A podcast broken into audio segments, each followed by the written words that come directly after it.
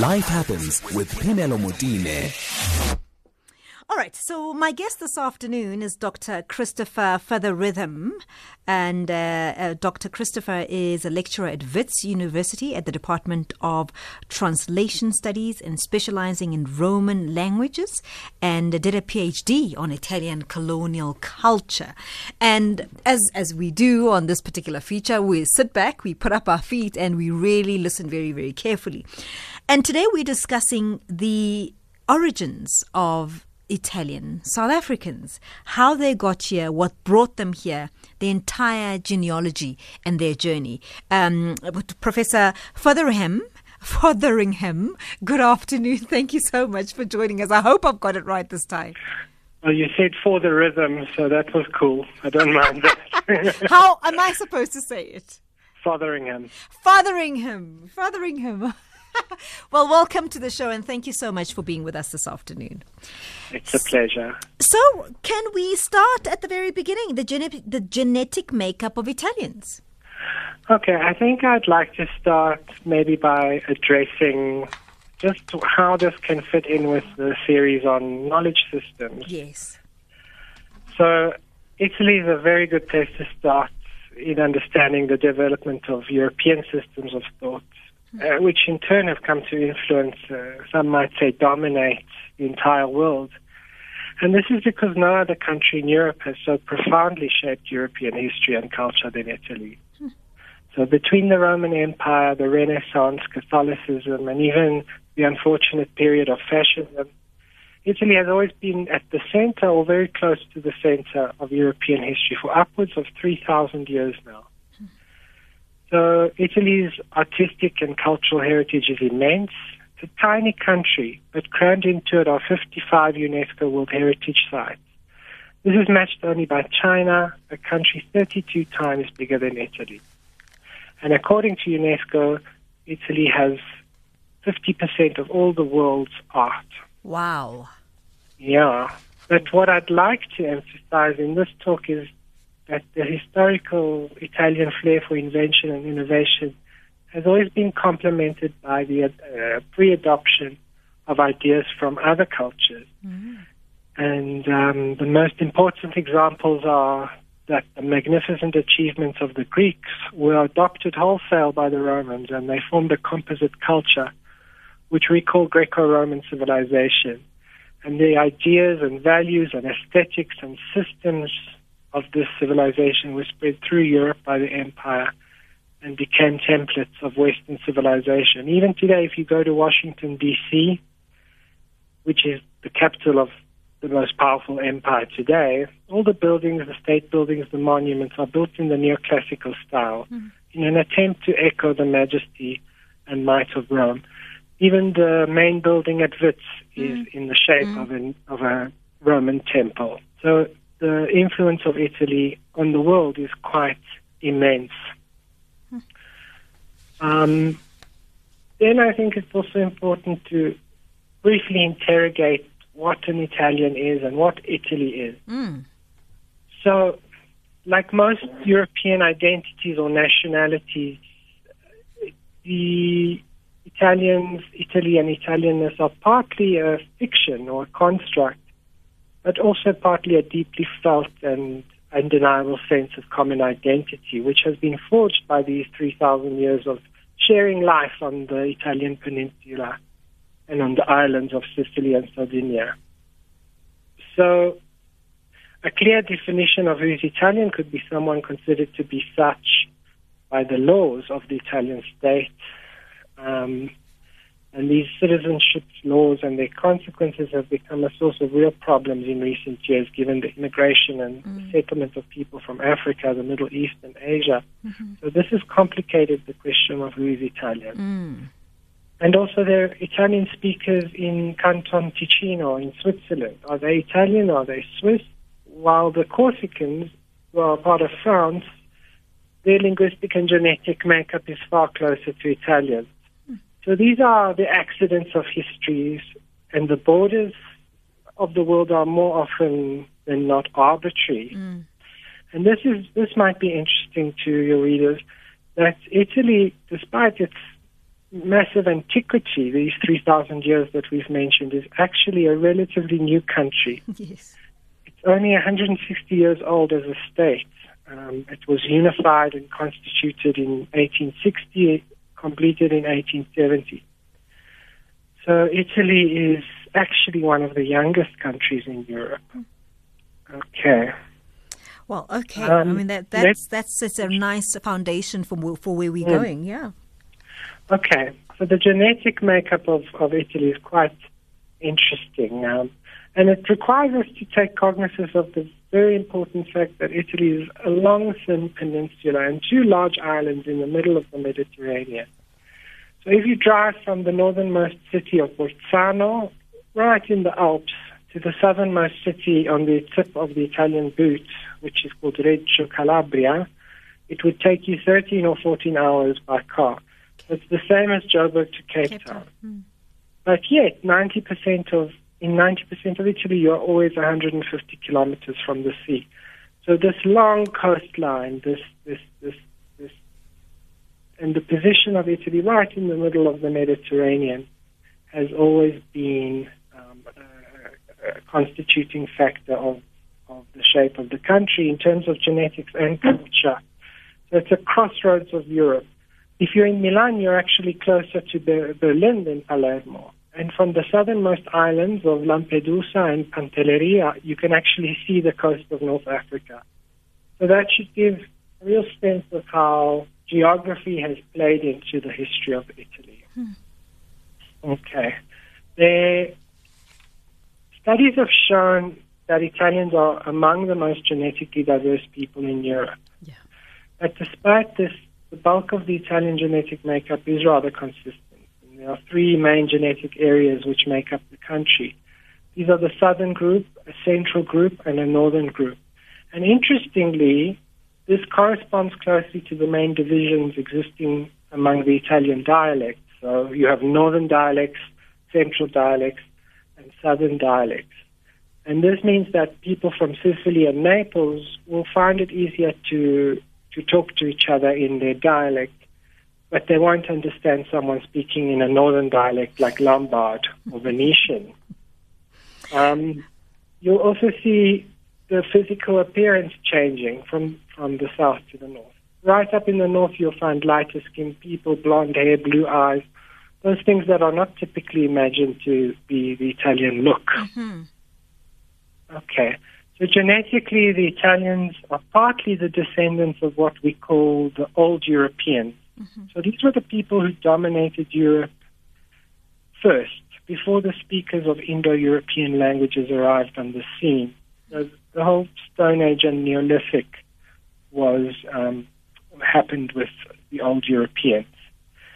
The Etruscans, a civilization that dominated the central part of the Italian peninsula, was uh, centered around what is today Tuscany. And the Rhaetians, who spoke a similar language to Etruscans, they might have belonged to this European, old European stock, but it's difficult to say for sure.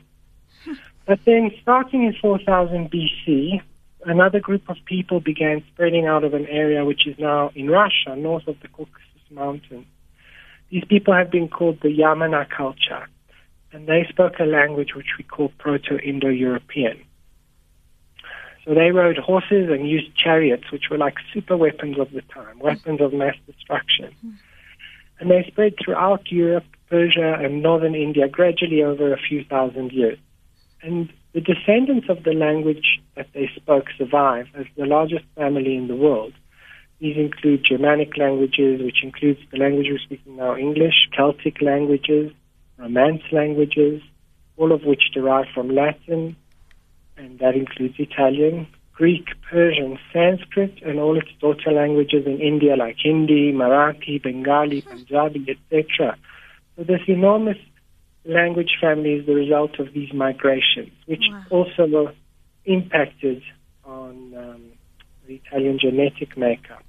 Let's take a quick pause, um, Dr. Fotheringham, and uh, let's uh, ask people to also call in with their questions if they, they have any. And this is a, a fascinating look into the indigenous knowledge systems of the Italian, and we are moving forward with this. Uh, how they got to South Africa is more fascinating than what we've heard so far. 0891 104 207, or you can send your voice notes on 0614 104 107. Life Happens with Phemelo Motene on SAFM, leading the conversation. Dr. Christopher Fotheringham is our guest. He's a lecturer at WITS at the Department of Translation Studies and specializing in Roman languages. Uh, did PhD on Italian colonial culture. And uh, this is our Indigenous Knowledge Systems feature. And we're looking into the genetic makeup, the origins of the Italian. I, I love how, uh, Dr. Fotheringham, you were saying that it, the, the idea of it being Italian is also quite, you know, it's a, it's a, it's a, it's something that's made out of fiction because it's so much of it is just about, I suppose, for now, geography, but has become so uh, contaminated by politics as well with migrations of people. So, in the recent times where we have now this problem of migration, how have they resolved to sort out the nationality of Italians? Okay, um, so Italian migration, people started to migrate to Italy towards in the 70s from the Italian colonies of Somalia, Ethiopia, Eritrea. Those were the first um, waves of immigra- immigration from Africa into Italy. And um, you know, these people naturally had a link to Italy because they had been under the Italian colonial system, um, or in Eritrea's case, for as long as 70 years. And uh, following the, the war, Italy was stripped of its of its colonies, and um, people began, and later people began to move from those countries. But mass migration of Africans in particular started picking up in the 90s, and now we have um, a growing population of what you can call new Italians. And this issue of whether Italianness is an ethnicity or a culture, this has come to to to to not dominate politics, but certainly is a feature in, um, in, in modern politics of Italy. Now, unfortunately, at the moment, there are, you know, very right-wing elements in the Italian government who are very anti-immigration, and there have been all these terrible incidents of um, ships, people smugglers. And I mentioned how you know, the south of Italy is so close to the coast of Africa. So mm. it's this, it's a, a target destination for these people smugglers who take desperate people from from Africa in Libya, and they they promise them that they'll send them to to Europe. Mm. So they end up on these on these um, flimsy ships, and, and we have these problems of drownings and what have you. Mm. So the migrant crisis, as they call it in Europe, has seen Italy very much on the front line. And then there have been a serious um, questioning of what it means to be Italian. So I, I, I spoke very briefly about the citizenship laws, yes. and those are interesting because unlike South Africa, where if you're born in South Africa, you are Italian, I mean South African. Yes. And that's called jus soli. The, the, the, the the law of the soil, mm-hmm. the law of the ground. Mm-hmm. Italy has jus sanguinis, the law of the blood. So that hmm. means that being born on Italian soil does not guarantee Italian citizenship. So we have children of these migrants who are not citizens of the country where they're born, the country which is the only country they know, and they have one year when they turn 18 to um, declare their wish to become citizens of Italy. And, you know, you just end up with a lot of situations in which people who are, you know, black and brown from different parts of the world, the only country they've ever known is Italy, but they, they feel um, excluded from the citizenship. you've had a lot of racist incidents, um, including the abuse, verbal abuse of soccer players, the verbal abuse of the first um, black uh, Italian parliamentarian. And then on the other hand, you have people maybe born in South Africa who, you know, just by virtue of the fact that they had an Italian grandparent, are considered Italian citizens with full rights. So you have this this this problem of what it means to be Italian. Is it a culture that you learn from living on that soil, from speaking that language, from um, attending that school, or is it um, you know, a, bl- a blood thing. Hmm. And I think I've shown, and I was planning to show more, how this peninsula has absorbed people from all over. Yes. And um, the idea of an Italian nationality is actually a very new thing. Um, Italy only became a country in 1860, 1870, and since then they've been trying to build a national identity. So when Italy was unified, um, a statesman called Massimo d'Azeglio, he said, we have made Italy, now we must make Italians. So it was well recognized that, you know, Italianness had to be constructed, that symbols and ideas and values had to be created for the Italian um, nation. A good example of the, you know, the the very real fact that Italy is a fragmented um, nation, there's lots of different identities, is that when when the country was unified, very few people spoke what we call Italian as a first language. Mm. So the Italian language is actually based on a specific dialect of Italian, which is centered around Florence, the Tuscan dialect. Mm-hmm. Why this happened is because um, the first great writers um, who, who moved away from writing in Latin to writing in the language they spoke were all centered around Florence. You have Petrarch and Dante and Boccaccio, mm-hmm. and these great writers, you know, they brought the the literary tradition of the Romans back but they decided to use the Italian language and valorize rather the Florentine language. And this language then became what we call Italian, and it was developed over time. And then when the country was unified, it was um, made the official language. But up until the 50s, you know, only 50% of the people spoke it as a first language. Mm-hmm. Um, so what has also helped to, let's say, create a unified Italy has been television. It's an enormous factor because television, you know, streamed this this standard Italian into the homes of of of, of everyone. Mm. Um, but it's still a very divided country because it's so long and thin. If, as I said, if you're in the north, you're in the mountains. People people are even speaking German in certain parts of the country. You're eating Spätzle and Knödlich and German things like that, and most of your food is fried in butter as opposed to olive oil. As you move south, you get more and more the Mediterranean idea of, you know, crisp blue waters and olive oil and tomatoes and all that sort of typical ideas that you might have of Italy are the Mediterranean face of Italy. So it's a very diverse country. To this day, people use their own dialects predominantly at home. They only use Italian in formal settings at school, at university, etc.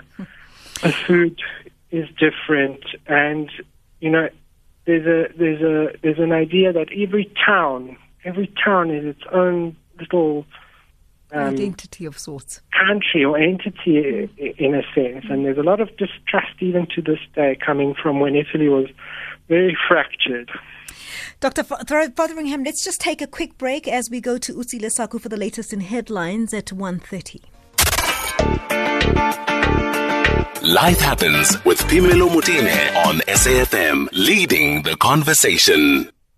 Thank you so much for staying with us. Dr. Christopher Fotheringham is a lecturer at WITS, and we are discussing the indigenous knowledge systems of Italians, where they come from, how they became to be, and eventually how they got to South Africa. So do stay tuned. And I know that many of you are sending in those voice notes. I'm going to go to, uh, to them in a, sh- in a second. But you can also call us on 0891 104 207. Uh, uh, Prof, uh, Dr. Uh, um, Fotheringham, just uh, let's just take a, a quick uh, two or three of the voice notes. We, we, they have some questions for you before we, we continue with our story. Good afternoon, Sis Phemelo, and to the listeners of SAFM. I just want to ask your guest there about the history of the Moors that traveled to, Italy uh, during the time of Mansa Musa. Uh, can he confirm such kind of history uh, that it really did occur? Thank you. Hi, good day. Uh, my name is Zaid, and I wanted to find, first of all, a very interesting show. I'm very captivated by the history of Italy. I wanted to find out in any way um, was there any influence or impact from the Italians in the Arab Peninsula? Because when I look at some of the features of the Arabs and some of the features of the Italians, you know, it looks very much uh, similar. So maybe if uh, if the professor could uh, elaborate on that. Thank you so much. Bye bye. To you, Phemelo, and your guest. Your guest is 100% right. My mother tongue languages are Konkani and Marathi, and my ancestral village is in the north of India. It's a little village called Ratnagiri. It's close to the ocean as well. Thank you so much for all the inform- informative. Oh, that's beautiful.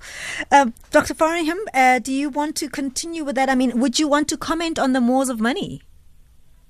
Um, okay, so it's it's certainly not something I'm expert in, but um, the the two first questions about the Moors and Mansa Musa and the, the Arab connection, it's certainly very strong. Um, Sicily was um, owned by the Umayyad Caliphate. That was the North African Caliphate for, I think, close to 200 years.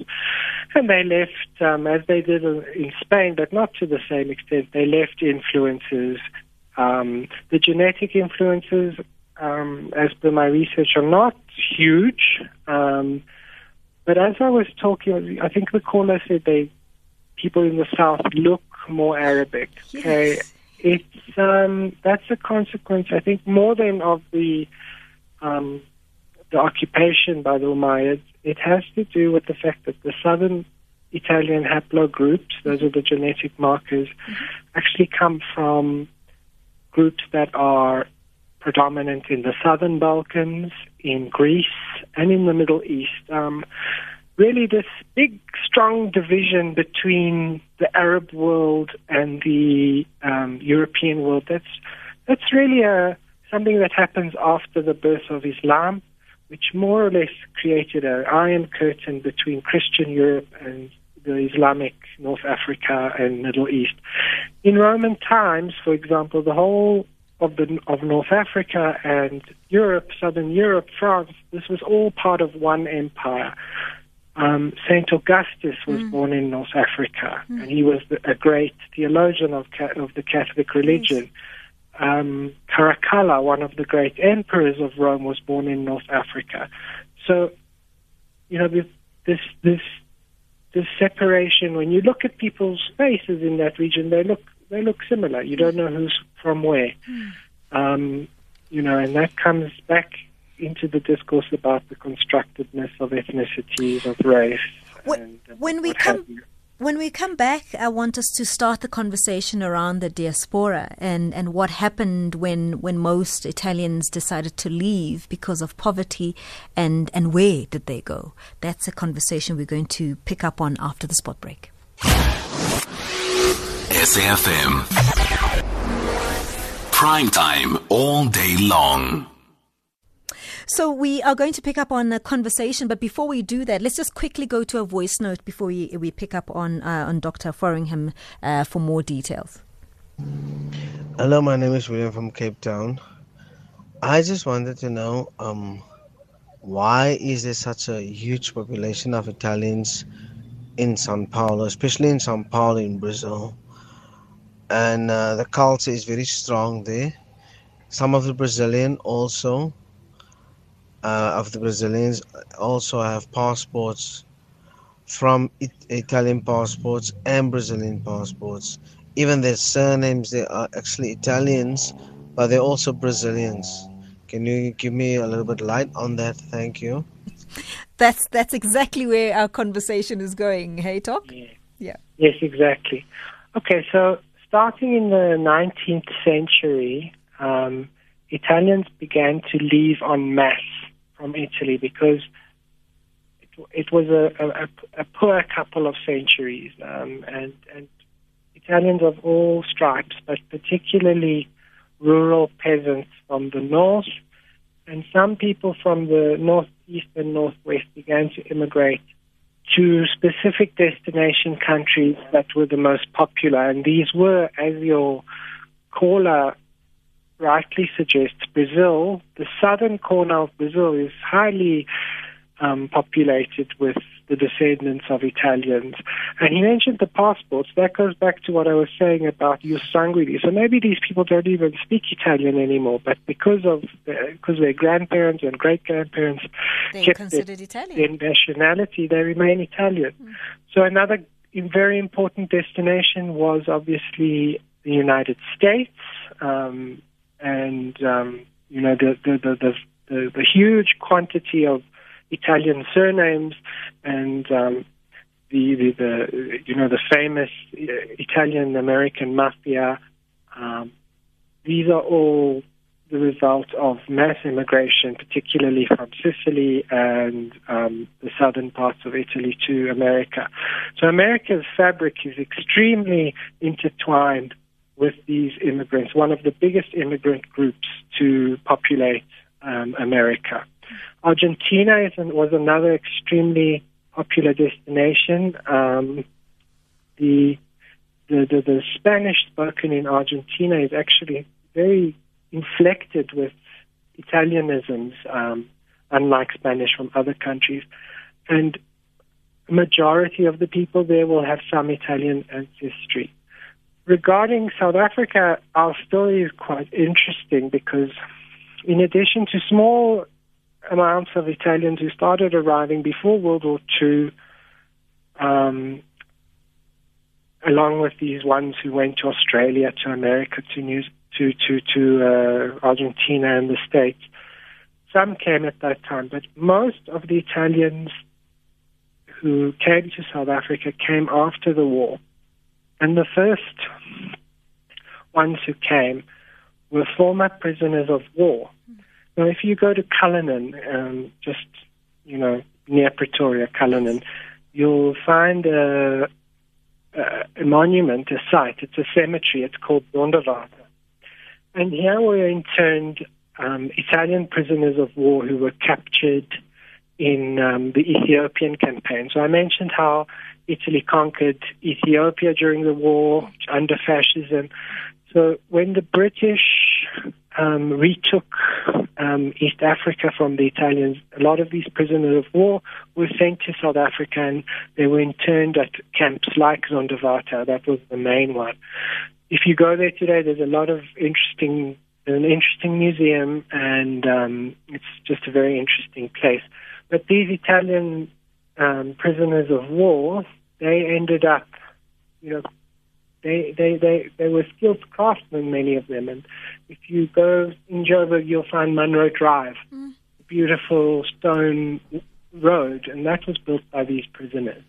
Um, So- is it also they- were they also part of the people that were in somewhat would be would, would be referred to as concentration camps right here in Rosettenville? I think it's uh, one of the the horsing horsing horse No, I, racing. I, no, that was a that was a Boer War. Um, it was a Boer War thing. So that was between the the, the Afrikaans and the English South Africans. Okay. No, this this was after World War Two. So, you know, there's 60 million people living in in Italy, but there are up to 90, maybe 120 by large estimates people outside of Italy who can be considered of full or partial ethnic um, Italian makeup. Um, in South Africa, there's around 60,000 at this point, but at the height there were 120,000. Um, in Joburg, there was a whole district uh, along Louis Botha, which used to be called Little Italy, mm. And it was a very strong center of the Italian community who came following the first um, prisoners of war who decided to stay. So, um, predominantly, the, the first batch of Italians that arrived were themselves prisoners of war. Yeah. Um, well, let's say they they um, they did the reconnaissance mission. They saw that South Africa was a place that was um, that had economic opportunities, um, at least for white people in those days of apartheid. But and um, they came as, as as craftsmen, as factory workers, um, as, as as business people, and they escaped what was essentially a very very difficult time in in post-war Italy. The entire country had been destroyed. Uh, you know, it was a very very um, violent theater of war um, between the Allies and the Germans, and there were retributions, and it was a destroyed country after the war. So in the 1950s, people were coming here. Hmm. Um, let's, let's take a quick call from Anne, who's calling us from Johannesburg. Hi, Anne. Hello, Anne. Hello, can you hear me? Yes, loud and clear. Go ahead. Thank you. Um, it's a very interesting program, but I'd like to say um, that our ancestors came far earlier than the prisoners of war. They, they arrived in South Africa between 1901 and 1910. Um, and they were the Reeses and the Lambertis, um, who now, there's a lot of them in the country as a result of that. And in fact, in the, uh, the some of the concentration, uh, not concentration, prisoners of wars worked on my aunt's farm and built a whole lot of things. So there's a much longer history. And where's your aunt from? She was she was she was born here, but she was from Italian parents. Yes. And they all came from a little village in southern Italy called Cava. Mm-hmm. And there's quite a lot of people from that area, but it was much earlier than the Second the World War, War all the, the 1950s stuff. Um, it was early in the first at the beginning of the 20th century. And so they were business people. They became very well known business people. You have Risidale in uh, Johannesburg named after some of them. Um, so the, the, the, heritage goes back a lot longer than uh, just the yes. prisoners of war. Stay, stay on the line, Anne. Um, do you want to respond to that, Doc? Um, no, certainly that's very interesting um, um, information. I, d- I did I did say that they, they started coming with the first waves of migration, but it was really after the war that the bulk of the community was was was was developed. Um, I, you know, I'm open for correction, but I did once hear that the surname Viljoen, the Afrikaans surname Viljoen, is actually an Italian-derived surname Viglioni, and I'm not sure how that came about, but um, you know, there were there were there's been Italian presence in Africa for for a very long time. There were even Roman explorers who penetrated the Sahara and reached the kingdoms of West Africa. A lot of the explorers um, of East Africa were were Italian. Um, there's there's been a long love hate relationship between Italy and Africa. At times, at times a fascination, at times fear. So it's a it's a it, it's a long and interesting history, as Anne said. Yes. Well, thank you for calling, and thank you very, very much for that take. Thank you. Thank you. And I think one last thing yes. before we go, uh, yes. which hasn't really been mentioned, and that is if one has Italian blood, mm-hmm. Food is of primary importance. oh, I love that. Thanks very much for Thank that. you. Thanks very much.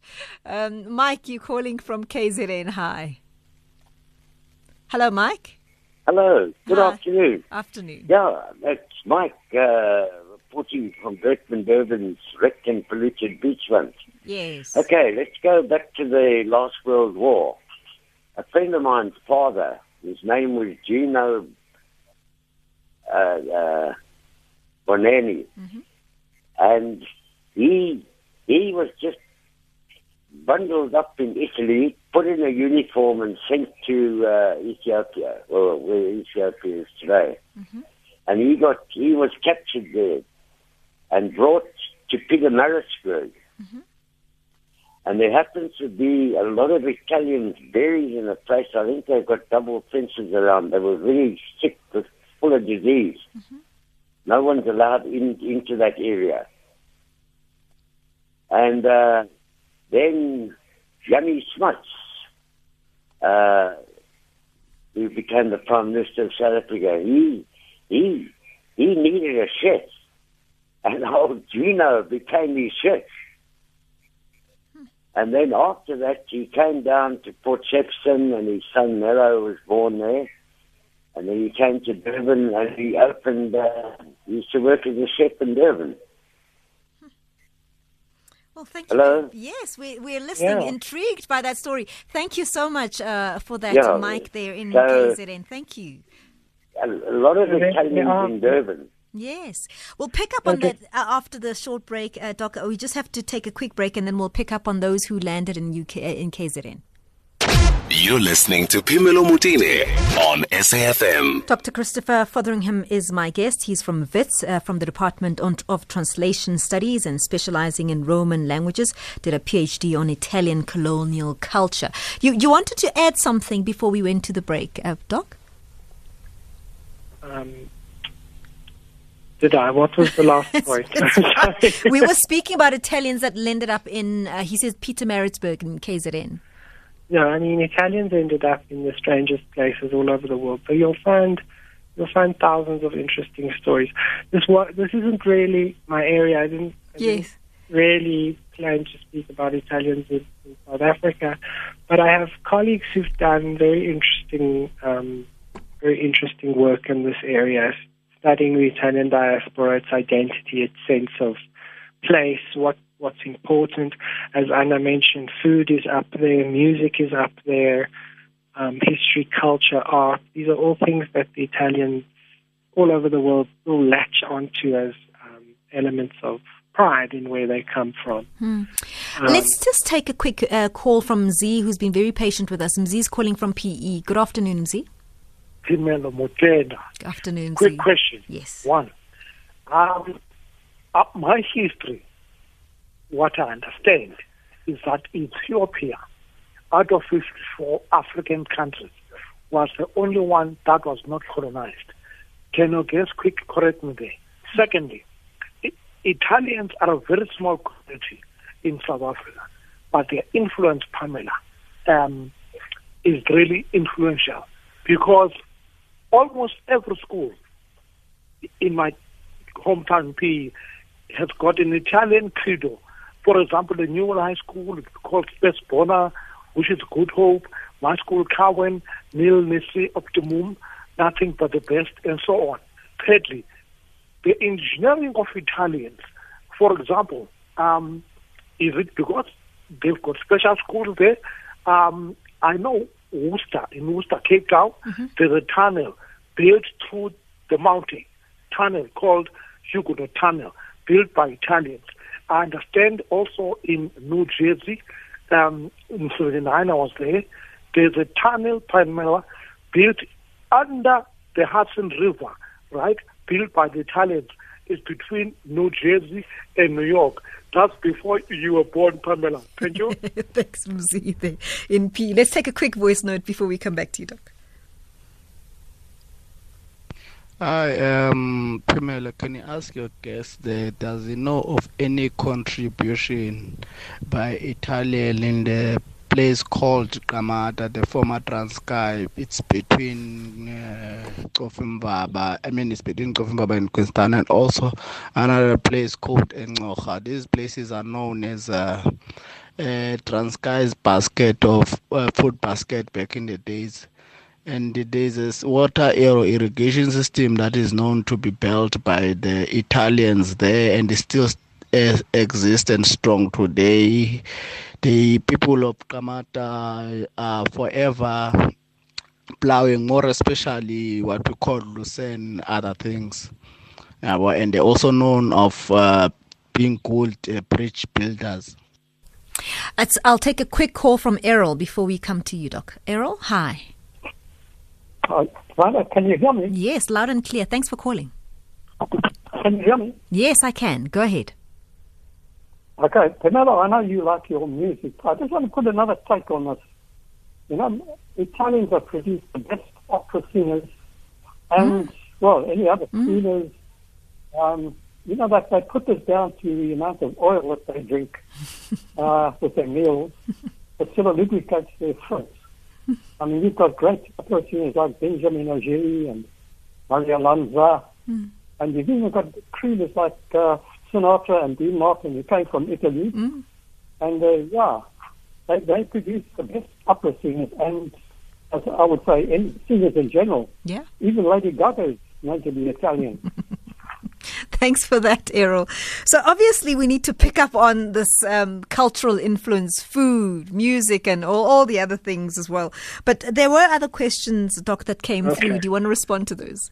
Yeah, so the caller speaking about Ethiopia not being colonized, yes. he's, he's half right. Um, so when when the fascists came to power in Italy, one of their ambitions was to restore the Roman Empire, in a sense. And to do that, they set their sights on the only country in Africa that had not been colonized and was still independent, and um, and it happened to fit between the other two colonies of Somalia and Eritrea.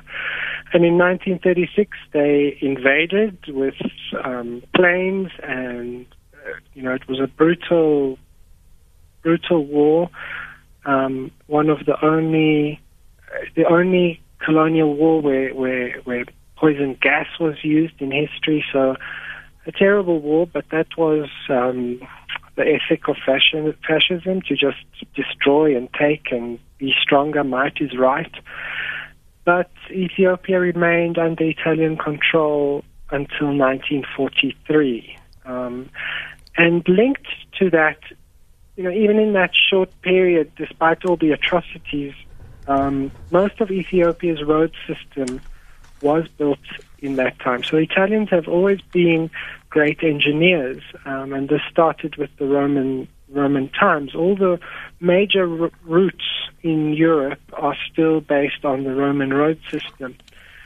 Um, and that leads to the tunnels and what have you, and the irrigation systems here. This is because the northern part of Italy is so mountainous that tunnel building was, you know, a specific skill. So with our mining industry, with our need to improve our, our infrastructure, a lot of these Italian um, craftsmen and artisans and engineers and, and what have you came out to South Africa. Many of them stayed. And, um, you know, your your other listener said the impact of Italy um, culturally, and he and he mentioned the mottos of the schools. Mm. So those are not those mottos that he mentioned. They're not Italian. They're actually Latin, mm. But in a sense, Latin became Italian. And how did why do we have them here in South Africa? Because the legacy of Rome, of the Roman Empire, was huge. It was the template for Western civilization. And Latin remains the the language of learning, the language of the church, the language of science. Up until the 17th century, um, it was widely used. So mottos in Latin are, you know, very common all over the world. Hmm. And I suppose it's too little time to contribute to, to food influences. Do you want to well, touch on that? I suppose for no, maybe for sure, a minute. Yeah, for sure. Italian food has become the mo- one of the most eaten forms of food in the world. It's the most popular form of food. The Mediterranean diet has been hailed as the healthiest, one of the healthiest diets in the world. Italian products are all over the place, and a huge part of Italy's economy is actually the export of food products. So in any supermarket, you'll find various kinds of pasta, all kinds of olive oil, tomatoes. Um, you'll find um, sweets and and and uh, um, things like Nutella. These are all big, big exports of Italy, and this is based on the fact that the food is particularly popular all over the world. Um, it's a, it's it's a it's a relatively simple cuisine in the sense that very few ingredients are used, and the the the value of an Italian dish is the quality of the ingredients and the the, the the mastery of the technique that's required to produce these dishes. So, you know, and, and Italians are particularly um, fastidious about following the recipes and between one village and the next, they'll argue about what's the correct recipe. So it's very difficult to cook for an Italian, for example. It's it's been such a wonderful uh, discussion uh, that you've just uh, had with us. Thank you so much for your time. I really appreciate it. I think we're going to have to pick up on this and, and uh, develop a bit more on, on the food, on the voices that we spoke about, opera voices and so on. But uh, Dr. Christopher Fotheringham, thank you so much for making the time to talk to us. Thank you. It's really been insightful. He's a lecturer at WITS at the Department of Translation Studies and specializing in Roman languages. Also did his PhD on Italian colonial culture. It's two o'clock. Let's go to Utsila Saku for the latest in SABC News.